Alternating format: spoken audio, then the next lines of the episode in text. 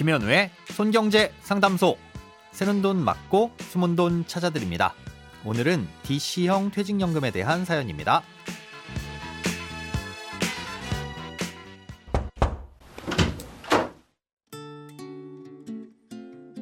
안녕하세요. 손경제 유니버스를 매일 잘 듣고 있는 50대 직장인입니다.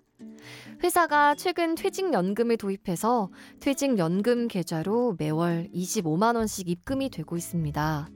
제가 알기로는 1년에 한 번씩 한 달치 급여만큼 입금이 되어야 하는 것으로 알고 있는데 혹시 제가 잘못 알고 있는 걸까요? 매월 입금되는 것이 맞다면 세전 한 달치 월급을 12개월로 나누어서 입금해 주는 거겠죠. 만약 중간에 월급이 인상되면 인상된 급여로 계산해서 처리되는지도 궁금합니다. 끝으로 퇴직급여를 도입하기 전까지 쌓였던 퇴직금은 어떻게 되는지도 알려주세요. 오늘은 청취자 김재준님께서 보내주신 사연입니다. 예, 매달 입금이 되는 게 확인된다고 하신 걸 보니 아마도 DC형 퇴직연금에 가입하신 것으로 보입니다. 이 DC형 퇴직연금의 경우 1년 임금의 12분의 1 이상의 돈을 근로자가 운용할 수 있는 DC형 계좌에 납입해줘야 합니다. 예, 쉽게 말해 회사는 근로자의 DC형 계좌에 1년마다 한 달치 임금 이상의 돈을 넣어야 한다는 뜻인데요. 어, 이 납입 주기는 1년에 한 번을 넣든 매달 넣든 회사가 정하기 나름입니다. 음, 어떤 주기로 넣든지 간에 금액은 똑같고요. 아, 예를 들어 한 달치 임금이 300만 원이라면 1년에 300만 원을 한꺼번에 넣어도 되고 12달로 아, 나눠서 매달 25만 원씩 넣어도 된다는 뜻이죠. 이때 임금은 근로기준법상 세전임금을 기준으로 하는데요. 아, 여기에 포함되는 임금이 있고 포함되지 않는 임금도 있습니다. 먼저 포함되는 임금을 보면 상여금과 시간의 수당, 현물급여가 아닌 정률로 지급하는 식비, 그리고 모든 직원들에게 지급하는 교통비, 차량 유지비 등이 포함됩니다. 또 연장수당이나 심야수당도 포함되고요. 음, 그 외에 비정기적인 출장비라든가 현물로 지급되는 식비, 또 회사의 경영 실적에 따라 매번 달리 지급되는 경영성과금은 제외됩니다.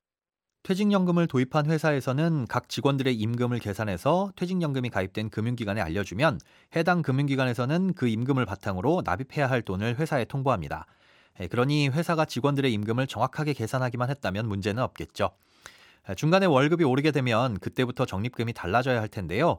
금융기관에서는 직원들의 월급이 오른 걸 알 수가 없습니다. 그래서 직원들의 월급이 인상되면 회사는 그 내역을 금융기관에 알려줘야 합니다. 급여가 올랐는데도 DC형 퇴직연금에 들어오는 돈이 똑같다면 회사에 확인을 한번 해보시기 바랍니다. 퇴직연금이 도입되기 전까지 쌓였던 퇴직금에 대해선 어떻게 처리되는지도 궁금하다고 하셨는데요. 아, 이건 퇴직연금을 도입할 때 회사가 정하기 나름입니다. 퇴직연금을 도입하기 직전까지 쌓인 퇴직금을 이 퇴직연금을 도입하면서 바로 DC 계좌에 넣어줄 수도 있고요. 아니면 중간에 넣어줄 수도 있고 또 아니면 근로자가 퇴직할 때 정산해서 별도로 줄 수도 있습니다. 예, 그러니 지금 DC 계좌를 조회해 봤을 때 퇴직연금 도입 전까지 쌓여 있어야 할 퇴직금이 없다면 회사에서 아직 납입을 안 했다는 의미입니다. 예, 언제 지급하는지는 다니시는 회사에 확인해 보시면 되는데요. 이 돈은 언제 지급해 주느냐에 따라 금액이 달라집니다. 지급하는 시점의 임금을 기준으로 계산하기 때문인데요. 예를 들어 도입과 동시에 납입해 준다면 그때 당시의 평균 임금의 근속 연수를 곱한 금액을 넣어줘야 합니다. 평균 임금이 300만 원이고 도입 직전까지 5년을 일했다면 1,500만 원을 적립해 줘야 한다는 거죠. 그런데 회사에서 당장에 돈이 없어 나중에 적립을 해준다면 그 시점의 임금의 도입 직전까지의 근속 연수를 곱해서 계산하고요. 이때는 DC형으로도 계산해서 적립해줘야 될 돈 중 큰 금액을 넣어줘야 합니다. 예, 그때 가서 평균 임금이 400만 원이라면 최소한 2천만 원을 넣어줘야 된다는 뜻이죠. 예, 만약 퇴직 시에 별도로 주는 경우라면 퇴직 시점의 평균 임금에 따라 계산합니다. 예, 그래서 임금이 꾸준히 상승한다는 전제하에는 하루라도 빨리 DC형 계좌에 적립을 해주는 게 회사의 입장에서는 부담이 적고요. 근로자의 입장에서는 임금이 많이 올랐을 때 받는 게 좋긴 합니다. 돈에 관련된 어떤 고민이든 상관없습니다. imbc.com 손에 잡히는 경제 홈페이지로 들어오셔서 고민 상담 게시판에 사연 남겨주세요.